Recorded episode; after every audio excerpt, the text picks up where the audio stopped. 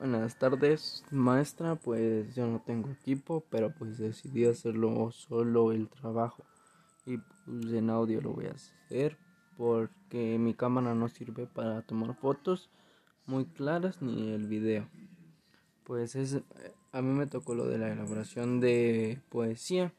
Lo, lo primero que tenemos que hacer para escribir una poesía es decidir el estilo de la poesía podría ser por libre de, de usar varias personas en ejemplo, ser rima sonante o consonante. También tenemos que ver las tipas, los tipos de rima, la métrica, el número de voz y tipo de voz.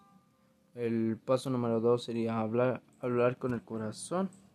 La poesía es un arma que se interpreta con conectar con tu interior. O sea, es decir que tienes que hacer la poesía con lo que se te ocurra y venga dentro de ti.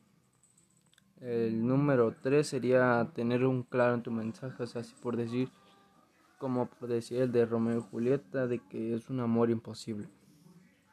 Decidir su inseguridad, no, su, su figura literaria, decidir su figura literaria la figura literaria son muy comunes los poemas, así que intentan familiarizarse con uno de ellos.